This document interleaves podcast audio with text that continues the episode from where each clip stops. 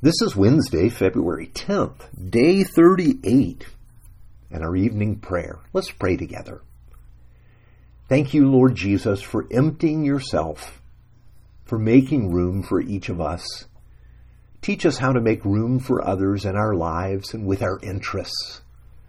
The way of love we do not know. Show us the cross, we pray, that we might know and enjoy all that you have given to us then help us to be bearers of your grace to others.